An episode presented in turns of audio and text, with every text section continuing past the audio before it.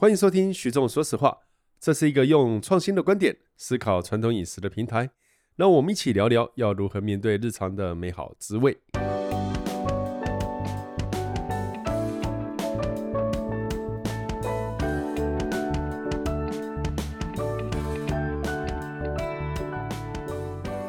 大家好，欢迎收听徐总说实话。我们今天的特别来宾依旧没有老王。但是我们邀请的香料女王陈爱玲陈老师，徐总好，各位听众朋友大家好。哎，我们这一期想要来谈沙茶啊，因为呃，我某一年，好像这两年了，喔，收到爱玲老师自己做的一罐沙茶酱，嗯，我感觉好高兴，真的很高兴。为什么呢？因为我曾经想要好好研究沙茶这个议题，OK，哦，或者正确的讲，我曾经想要研究的东西好多，喔，但是都因为各式各样的理由而没有办法研究下去。那因为涉及香料，欸，一是涉及香料不懂，第二个是实在觉得很多的呃，我在请教对方的时候，对方把这个配方啦，嗯，握得很死，我也可以了解店家为什么不公布配方的原因啦。OK，哦，呃，那。可是有时候就会觉得很困惑，因为我搞不清楚什么才是沙茶。OK，好。就比如台湾的沙茶，我知道有两类，嗯，哦，一个叫素沙茶，嗯哦，一个是荤的沙茶，是哦。那呃，我自己本身从小长大，对沙茶最大的印象就是沙茶火锅。OK，好。然后那个时候，嗯，呃，其实我那个年代啊的，在高雄的这个。沙茶火锅，家人在教我吃的时候，就是你放一瓢沙茶进那个酱酱碟，酱碟，嗯、然后加上那个酱油，嗯，打上一颗蛋黄，蛋黄，好、嗯，然后加一些哎蒜，葱、嗯，然后一点点辣椒，辣椒，好、嗯，就这样，然后把它搅一搅，嗯，那通常呃一开始是呃会很客气的这样，后来因为加了蛋黄，后来都是发一个碗，很小的碗，啊哈，哦，不是碟了，是碗，嗯。好，然后到时候你就涮了火锅肉片这样子蘸着这样吃，是哇，感觉好爽快。那一直到某一天，我有一次跟一个呃，在高雄的某一个酱油厂，然后他一个朋友来访，我们在闲聊之间，那个人就开始批评市面上所有知名的沙拉沙茶酱啊哈哦，那那开始批评的时候，我就好奇问说啊，你是讨厌沙茶？他说不，我很爱沙茶。嗯哼。然后我说：“那你被你评完了，那我们要去哪里买你要的？嗯、你喜欢哪个牌子？”他说：“自己做啊。”啊哈！哦，为什么要一定要去买市面上？所以他会自己做。对，他会自己做。哦，很棒。所以他那时候自己做的时候，他说他就开始跟我说，他是玩海钓的啊，哦，钓鱼，然后他的很不同的鱼再配不同的沙茶酱的概念。他说他的沙茶酱有很多种，会去调整，然后。所以是 A 降加 B 降的意思吗？我我不懂。Oh, okay. 老实说，因为这段印象，后来他就说他可以做一次给我。好，那我后来就因为那那时候我人住在台北，我现在还是住在台北。是是是。那时候我就问他说：“那呃，你什么时候做我去看嘛？”啊哈好，然后他就给我一个时间，好像就是冬天的时候，嗯，说他就那一阵子才愿意做沙茶。好，然后。把他的那时候因为没有手机啊，那个年代没有手机，就是写在那个他的资讯写在纸上，然后就弄丢了。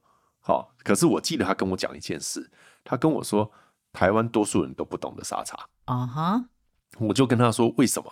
他说你们那个吃爽的哦，跟吃用心的是不一样。然后他就骂我一句话。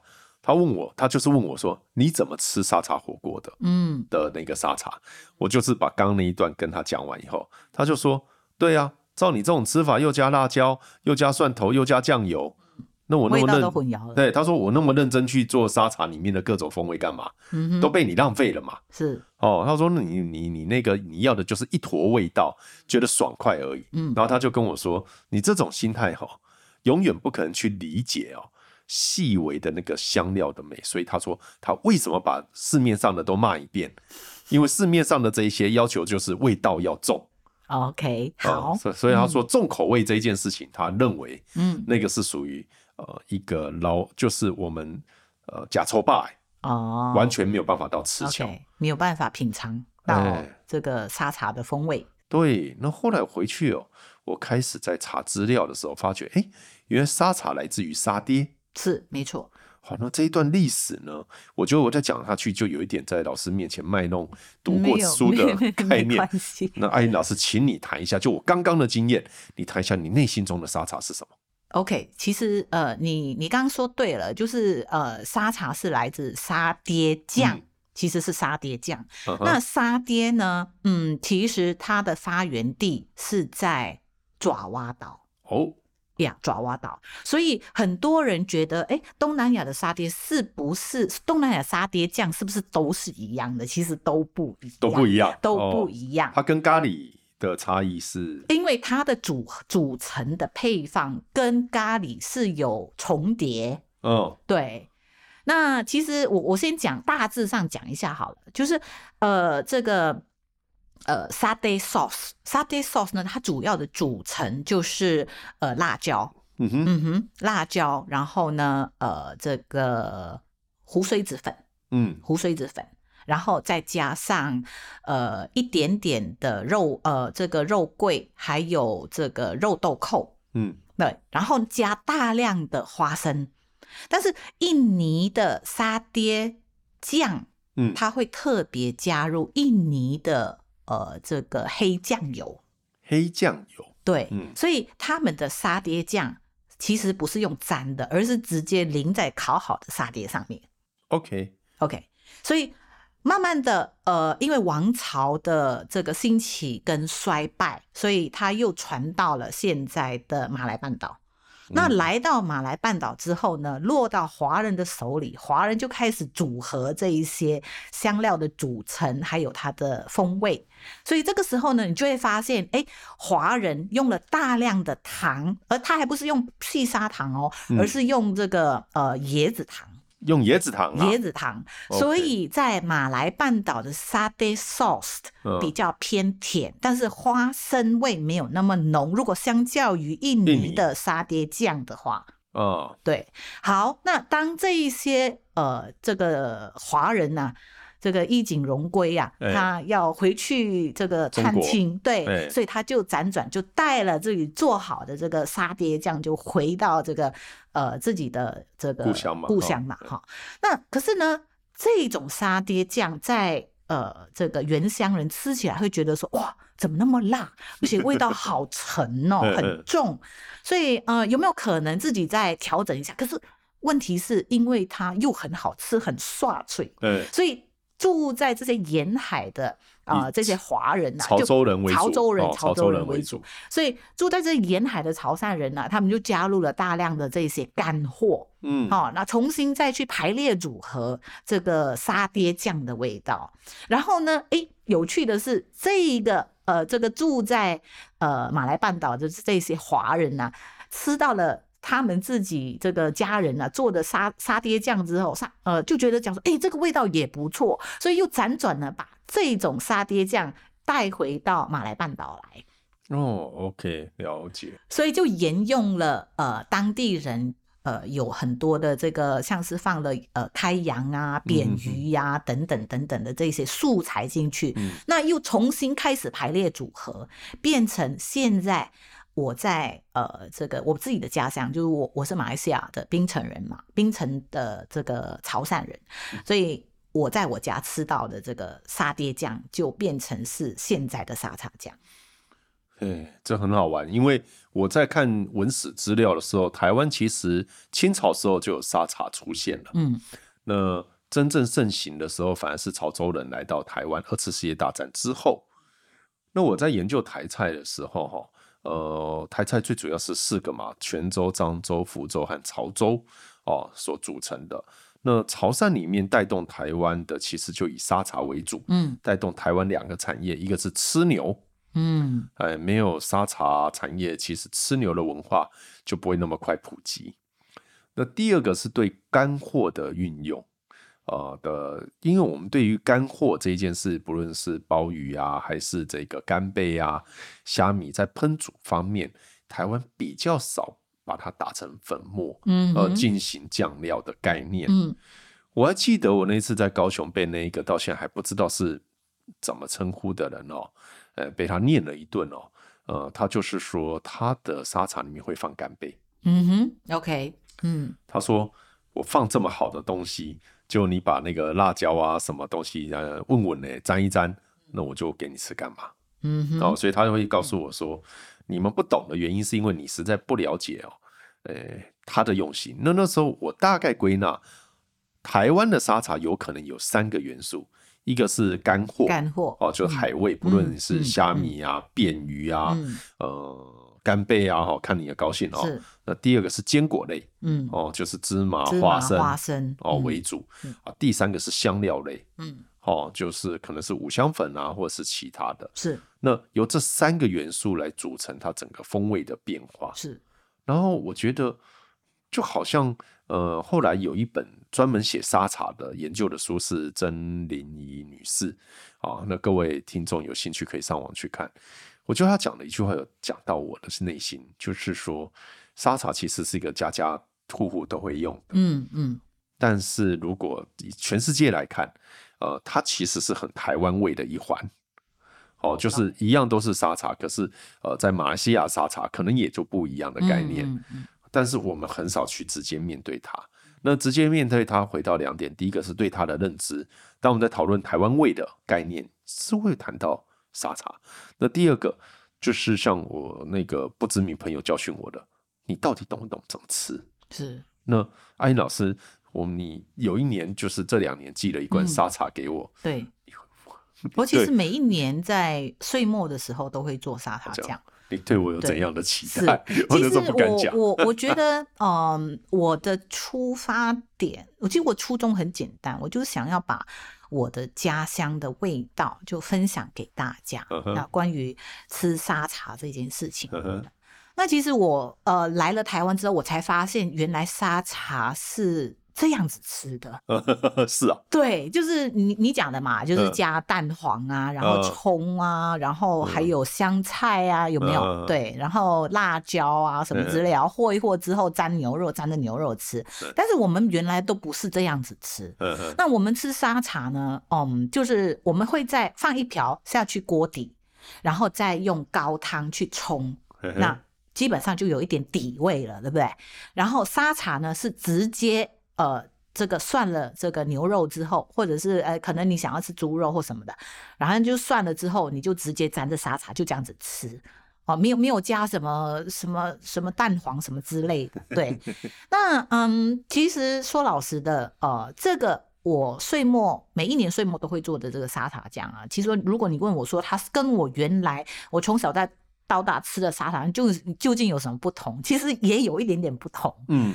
那主要就是我来台湾已经嗯，就是快要二十五年了嘛。嗯，那那我发现台湾人吃的沙茶味道，嗯，这个坚果味比较重，嗯，然后它的呃这个呃五香的呃这个风味比较强，嗯，好，但我个人觉得，如果五香调的这么重，呃。你那种细致的味道就会变不见，嗯嗯嗯嗯。那我的沙茶酱的版本呢，主要就是为什么会是在岁末才会推出呢？是因为呃，在十二月十二月中到隔年哈，就是今年呃今年呐、啊，就是呃这个今年的三四月哈，这这个呃这个姜黄啊才会这个呃是姜黄的产季啊。嗯哼。那呃我的沙茶的版本里头用了相当多。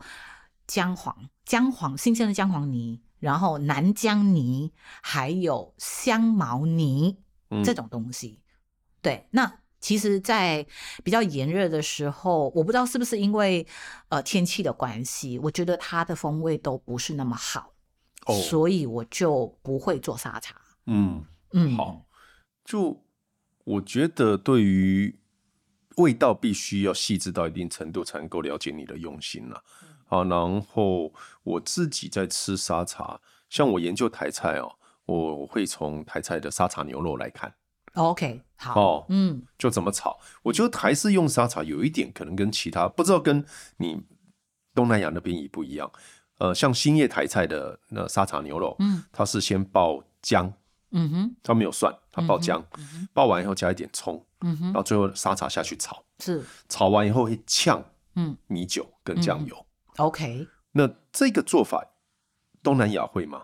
嗯，其实我们家在炒沙茶牛肉会先过油，哦，就是把这个牛肉先抓腌一下，是哦。哦。抓腌哈，那会抓什么呢？就是一点一呃酱油啊，然后太白粉呐、啊嗯，然后再一点点糖啊，一点点啊就调味道，然后再一点油啊，抓腌之后呢，直接放一些油在锅底，然后先去稍微过一下油，然后很快的就倒出来，一变色就倒出来，然后在底下呃就会放一点点的蒜，我们倒是会放一点点蒜，那不会放姜。哎。对，蒜还有青葱，然后很快的，呃，这个把它和一和之后就出来了。会呛米酒吗？不会，不会。所以我每次吃新叶的沙茶牛肉，嗯，我觉得其实是蛮淡雅的。嗯哼，哎，因为它有香气，那香气除了沙茶以外，还多了其他的味道。我后来才知道是呛了米酒跟酱油，然后新叶是用比较厚的牛菲力哦，OK 哦来处理这一块，嗯，但不一定每一家是做法都不一样。呃，有的沙茶芥兰它是菜比较多，嗯，肉反而是辅佐，哎、欸，那也其实也不一样的炒法，嗯，那所以我有时候在看沙茶这个议题的时候，就会觉得，嗯，好多东西可以讲，比如说海味来讲，是。扁鱼，台湾现在已经没有人做了，嗯，哦，都是进口的。对，因为最后一个做的呃是在云林四湖的鹅阿寮，嗯，呃那个陈一对陈反正陈家陈家人跟我说他们不做了，哦、呃，那台湾应该就没有人做了。然后虾米的话，虾皮或虾米又不一样，那不同品种的虾子在烘干的过程中也不一样，这一点台湾应该还比较少人讲究。阿英老师，你会讲究吗？其实我会用，就好像你讲的嘛，就是，呃，扁鱼的话，我目前啊，目前还是自己晒，因为我想要这个沙茶里头带有一点点扁鱼骨的香气。嗯，对，那呃，这个开阳呢，我就用澎湖的开阳金钩，金沟虾，金钩虾，对，嗯，对。那但是呢，我不在我的。呃，沙茶的堆叠当中强调太强的海味，嗯，我反而是呃想要在想要用香料去堆叠它的香气，就是有点借力使力啦。OK，对，因为有一些呃单方香料，它是可以提升呃这个干货的鲜度。嗯，对。那一方面呢，其实我又希望这个酱料呃，就是我的沙茶酱。比较细致一点点，所以我在制作的过程当中会很强调，呃，我今天要 blend 到什么程度？比如说，我用大量的洋葱，用了这个大量的红葱头，那我一定要达到某一定的细致度，否则我出来的这一些酱料的呈现会很粗糙。应该是说，它就是海味、坚果类和香料在萃取味道。对，萃取有三个关键，第一个是温度，嗯，第二个是粉状的，对，是。呃，就是你切的样貌嘛，嗯嗯，好、那第三个应该是混合的比例嘛，嗯，没错，好、哦嗯，那把这三个东西抓出来以后，你自己的沙茶味道就出来。可是我觉得台湾还有一个关键哦，哪一个？就是五香粉。哎，可是五香其实不是指五种。哎，没有哦，哎，那这又很复杂，是没有错，所以就是一堆复杂中的复杂，让你觉得天哪，好，我买现成就好。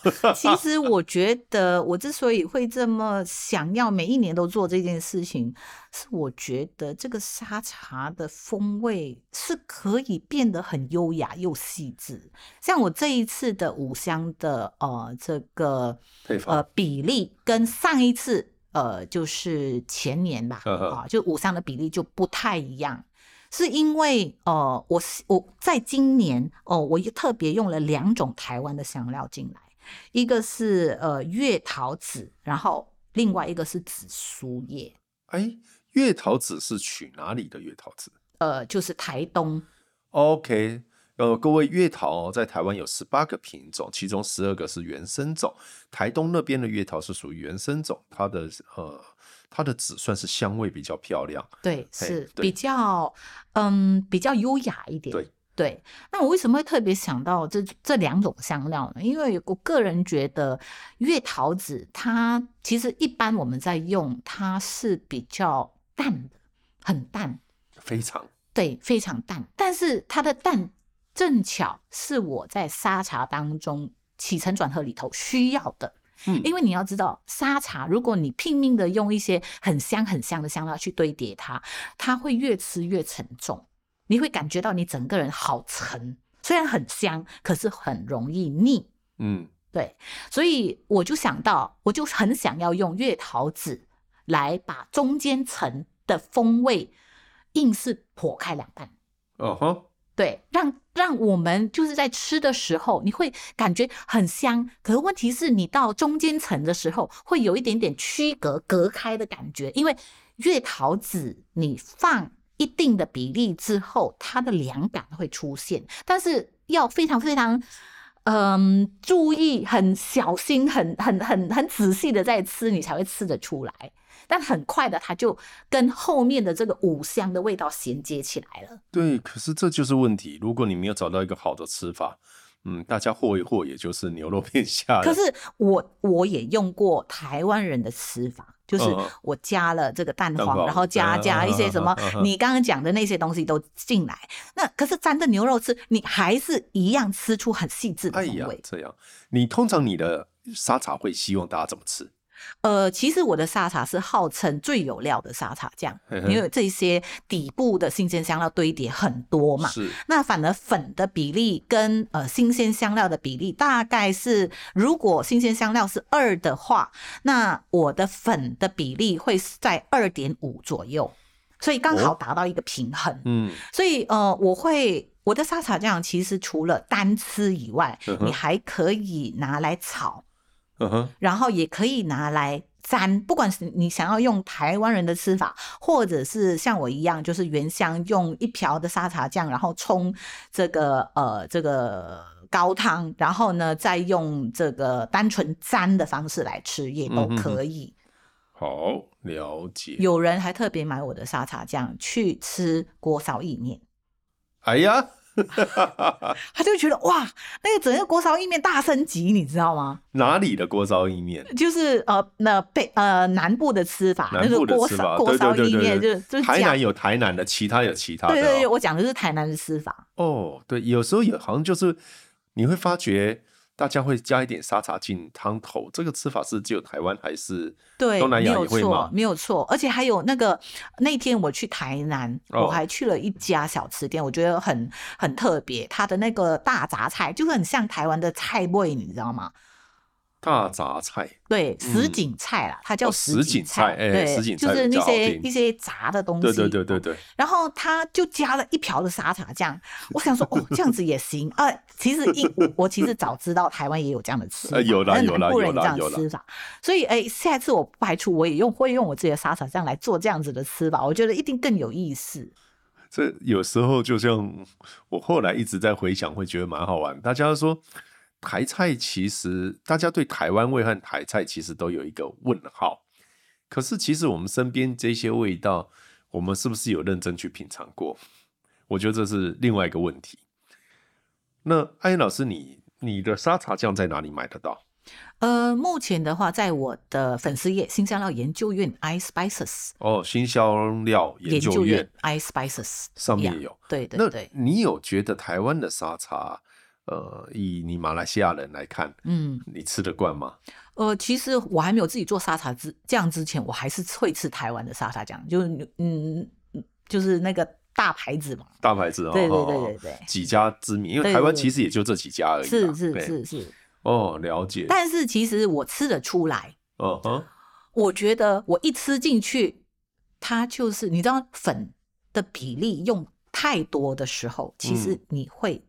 马上就露馅，因为你的新鲜的香料没有撑起来，嗯哼哼，所以上面你一入口就是那种有流泻瀑布的感觉，是吧？对，我后面好像两条龙飞起来的感觉，太有画面了，那个漫画的画法。所以其实我吃得出来，某一些东西它的组成，它是经过怎么样子的一个呃堆叠的思考，哦。这样对，其实可是这个很困难啦，因为。你光是你前面在讲的五香哦，我就会好奇说，大家如果去一般的市场上买了一包一包已经包好的五香包，嗯嗯嗯、跟你去中药行自己抓是帮你磨现磨的五香，那那完全是两件事。先不要，所以呀、啊，对，所以我说，其实 新香料为为什么值得学，就是这样子。呃呃呃、你你过去你把这些这些粉，嗯、这一些不管是五香粉啊，十三香什么，你其实都交到别人家的手里。对。呀，yeah, 那你要自己怎么创作出你自己独特的风味呢？因为就有时候我一个朋友问一个问题，我也不知道怎么回答。他说：“什么时候开始哦，去中药行真的是为了治病？嗯哼，哦，而不是去抓一些好吃的新香料。是，那什么时候你买新香料，第一时间想到就是超级市场，嗯，就是知名品牌。是，嗯、哦，那他会说他奶奶小时候胡椒家里是绝对没有胡椒罐的。”嗯，哎，因为所有胡椒都是去中药行现磨的，现磨啊，用纸包着回来，再放到小罐里面，怎么可能去买外面的胡椒罐？嗯，那他在讲这些的时候，是带着一种有一点玩世不恭的呃那个淡淡的哀伤感，因为他就说，呃，我们因为 我朋友比较讨厌美国。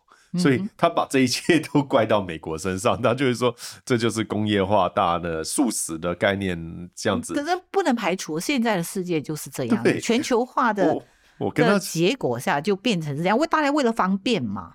因为我跟他说，你要不要怪美国也不合理，因为我们其实很多的技术不是来自美国。你要真的这样讲，大家都有份啊。应该说是各大品牌啦。对啦，那么日本也有份啊，欧洲也有份，大家都有嘛。是是哦，所以。当我在谈这件事情的时候，就会发觉说，呃，香草跟香料其实是两个不一样的概念。嗯，没错，没错。那在欧洲，在香草里头，我打个岔，在香草里头，它又分欧系香草跟亚系香草。哦，嗯，对，对，对。所以亚洲我们有亚洲系列的香草，就好像台湾有自己很多的香草嘛。对，那台湾的香草如果硬要讲的话。嗯那应该是青草茶店的青草，嗯，好，如果这这可以这样讲嘛，哈是可以。但是香料店在欧洲，我我对东南亚完全不认识，因为没去过。对，但到欧洲，我一些地方，呃，大城市，他们会有香料店，嗯，都是印度人经营的啊，对，嗯，哎，啊，也不一定啦，不一定啊，有的做的蛮时尚的，飞寻的，在德国也看过一些什么的，他可能老板是印度人，但他做的非常时尚。那我一直觉得。台湾的香料店其实应该就中药行吧？嗯，没错啊，是啊。哦、可是其实中药就是也是香料的一种。你说当归是不是香料？黄芪也是，对，黄芪也是。你硬要讲的话，哦，嗯，是一个本草学嘛。对。可是话说回来，就好像你吃的时候，你就一直会想到补啊、医啊什么样的概念？嗯、药膳。你你不会吃沙茶说要补什么吧？哦，没有。对不对？你不会吃咖喱要吃，所以我们，所以我们会我们会去计较，就是你的比例要怎么拿捏哦呀。Yeah, 比如说我的五香，我是要以肉桂跟八角为主调，哦、还是我要以八角或者是三呃这个花椒为主调？嗯哼，对，那它可以广泛的运用在很多地方。Yeah, 如果我今天我的对象或我的我的我的食材是牛肉的话，我可能会以、嗯、呃这个呃肉桂跟八角为主调。对，可是这就是我在讲的是，你对味道要足够的认知，嗯，你才有办法来讨论。应该是你要对香料有足够的认识，哦、香料的味道要足够的认识。那这一个我觉得它是缺乏。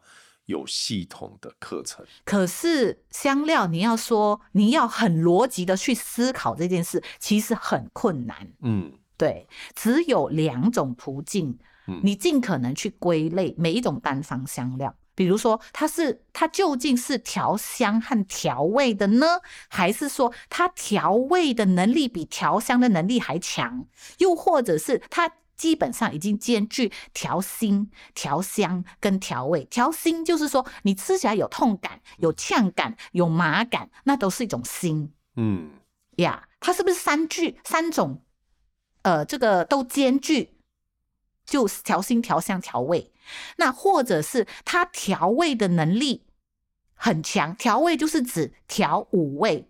在印度的系统里头，我们是讲六味：辛、甘、酸、苦、咸、涩。那个是阿育呀，阿育吠陀。对，那它就是一种药嘛。那有辛、甘、酸、苦、咸、涩。那如果中国本草学的话，我们会讲到酸甜苦辣咸呐。嗯，对。那它是调味的能力比较强的，哪一种调调哪一种味道？是调甜味呢，还是调辛味呢，还是调这个苦味呢？不一样。那在调味里头呢，另外一个 part 分出来，有百分之七十是有上色的能力的。嗯，所以你讲，哎，罗汉果它是不是一种调甜味的香料？是哦。那它有没有上色功能？能哦。所以啊，你知道，我有一次在跟他讨论台湾的酱油味，是。那他们在跟我说，台湾酱油发展有什么？说太多了。嗯，因为你一个酱油里面能够调的，你现在看到的都是添加物嘛。嗯，哦，没错。嗯，当然。对不起，这句话打死所有人。我说也有有多数是添加，但也有少部分不添加。嗯，那问题添加，如果你用香料的概念来看，嗯，那有一句话叫“总铺师的秘密是酱油”，这句话就合理了嘛。嗯嗯嗯。那只是我们现在很少是师傅哪有那个时间，人就签了签成那边，然后可能自己去调自己的酱油味道。是，可是这就可惜。所以他们在说发展台湾的风味这一件事情哦。我觉得他可以谈的东西实在太多了，但呃，如果哪一天我们的中药行，嗯、呃，不是在仅限于只是思考饮一视同源这样的概念，而是变成一个香料店，嗯，很时尚的，我觉得那是一个很棒的事情。呃，是，没错，我们的草学其实蛮棒的啊，我就曾经用过当归来调爆炒的这个菜肴。大家就一吃，觉得说哦，原来当归可以这么用。我一直以为当归只能够放下去炖汤。嗯，所以我就觉得这是一个，或许听众朋友你有兴趣进行这个食材的生意哦，嗯，这或许是一条路。那如果你想要进一步了解香料的话，呢呃，艾琳老师，你的粉砖再说一次，新香料研究院 iSpices。那如果要买阿英老师，呃，各个不同季节可能会推出的产品，嗯、对，呃，资讯也在上面嘛，是没错、哦。好，嗯，那今天其实找阿英老师讨论这个沙茶的议题哦，有两个原因哦，一个是我自己想研究，我一直认为沙茶是台湾被轻忽的很有发展潜力的酱料，而且它可以进行外销啊，哈，软实力业的推广都可以。第二个是我读陈老师、艾英老师你的那个那本著作《听香拉风味学》。哎，对，他的第一页序。哎，您其实就是用你家乡里面的沙茶来带出整个对于香料的观点。嗯、那大家想要知道艾英老师在某一个时刻的沙茶配方里面都有写，有啊，但是。嗯这好玩的就是，就像林老师说的，他每一年做的可能都不一样味道。呃，对，其实香料好玩的一点就是，你可以乾坤大挪移，嗯，对，你可以调整比例，那它就会变成另外一种风味。其实，在某种程度来说，它非常具有商业的价值。嗯，好，那大概是这样。那我和阿英老师这两集哦，我一直在想，少了。那隔壁老王哦，蛮可惜的，因为他今天有事没办法来。他本来是告诉我说，他来除了制造欢笑娱乐给各位好之外呢，呃，欧洲如果要谈香料的话，他想要来谈就是香料酒。他觉得那是意大利一个很棒的一个议题。好，那我们以后有机会，希望能够找老王在的时候，我们再来聊这一题，好吧？哦，太棒了。好，谢谢各位，谢谢，谢谢大家。